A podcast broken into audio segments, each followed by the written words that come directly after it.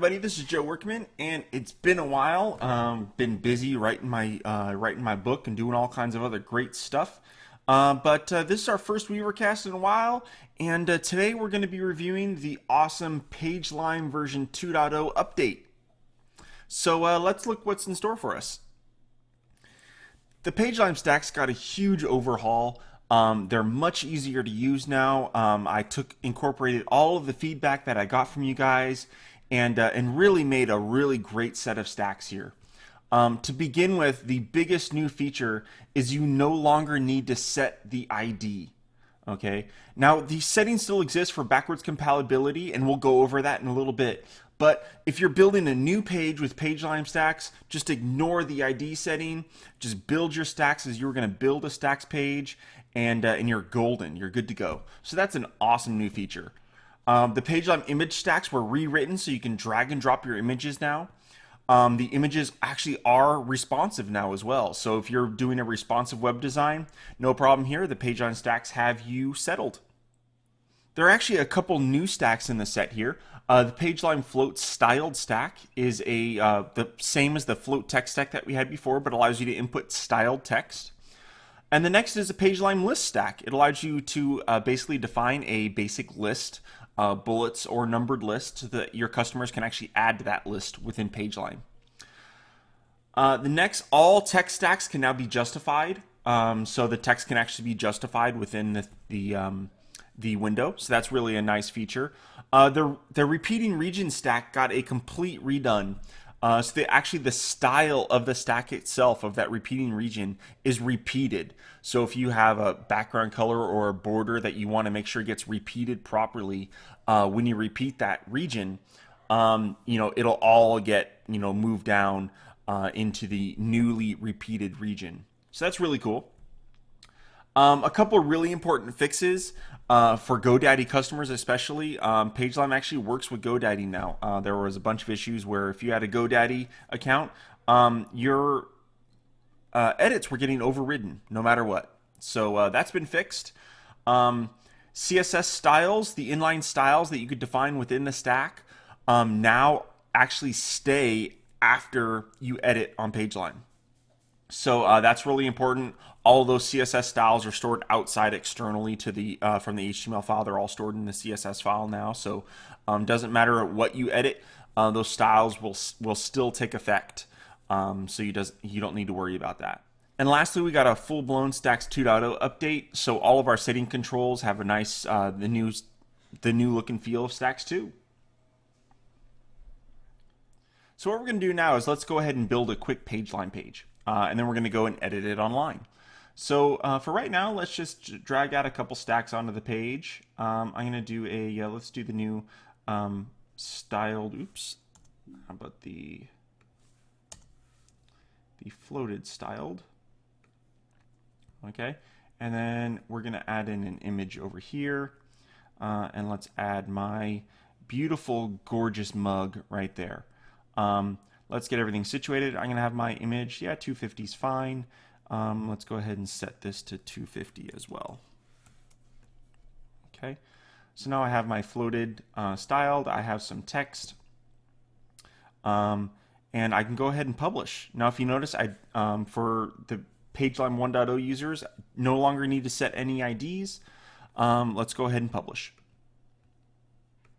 So here we have my published web page. Uh, as you see, it's just a simple, um, some text here on the left and uh, my image here on the right. Okay, now let's uh, actually go online into PageLime and, uh, and edit this.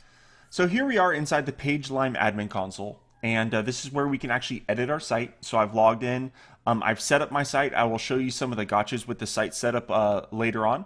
Uh, but for right now, let's go ahead and uh, click Edit Site. And this is where we can actually go in and edit our content online. So as you see here, uh, it's loaded our page that we just created in RapidWeaver. And uh, I can either edit the text or edit an image. Now I haven't uploaded any images to my PageLime gallery, gallery yet, so I'm just going to go ahead and let's edit some of this text. Okay, so I've added some text, and uh, let's go ahead and save that and click OK. And uh, at last but not least, let's go ahead and click Publish. So PageLime has published my newly um, edited file. And as you see here, uh, all of those edits that we made to the text are now on the live website. Now, one of the great features of PageLime is I can still publish from RapidWeaver and my edits that I made online will not be overridden. So let's go ahead and have a look at that. So I'm back in my RapidWeaver project and I'm just going to quickly add an Im another image. So let's go ahead and add another image to our site. And what I'm going to do is I'm actually going to, uh, since if you notice we're using a responsive theme, I'm going to make this image responsive. Uh, so that means it's going to actually take up the 100% width of this of the page site, and as the browser resizes, the image will dynamically resize as well. So now that I've added our image, let's go ahead and publish our changes to our web page. So we've published our website, and as you can see, uh, the our newly added image is right here, uh, and all of the our edited text remains unchanged. Uh, it still takes in the text that we edited from PageLime. So that means our edits did not get overridden once we published, and uh, our images are responsive. As you see, as I'm shrinking the browser, our new PageLime image stack, uh, since it now supports responsiveness, it will resize dynamically for the browser. So very cool. Um, right now, I'm going to dip into some of the nuances, uh, some setup uh, for PageLime, and some gotchas for transitioning from 1.0 to 2.0. So to get your PageLime uh, account set up properly in order to work with the PageLime stacks, let's look at some of the gotchas here. So once you log into your PageLime account, uh, go to Site Settings.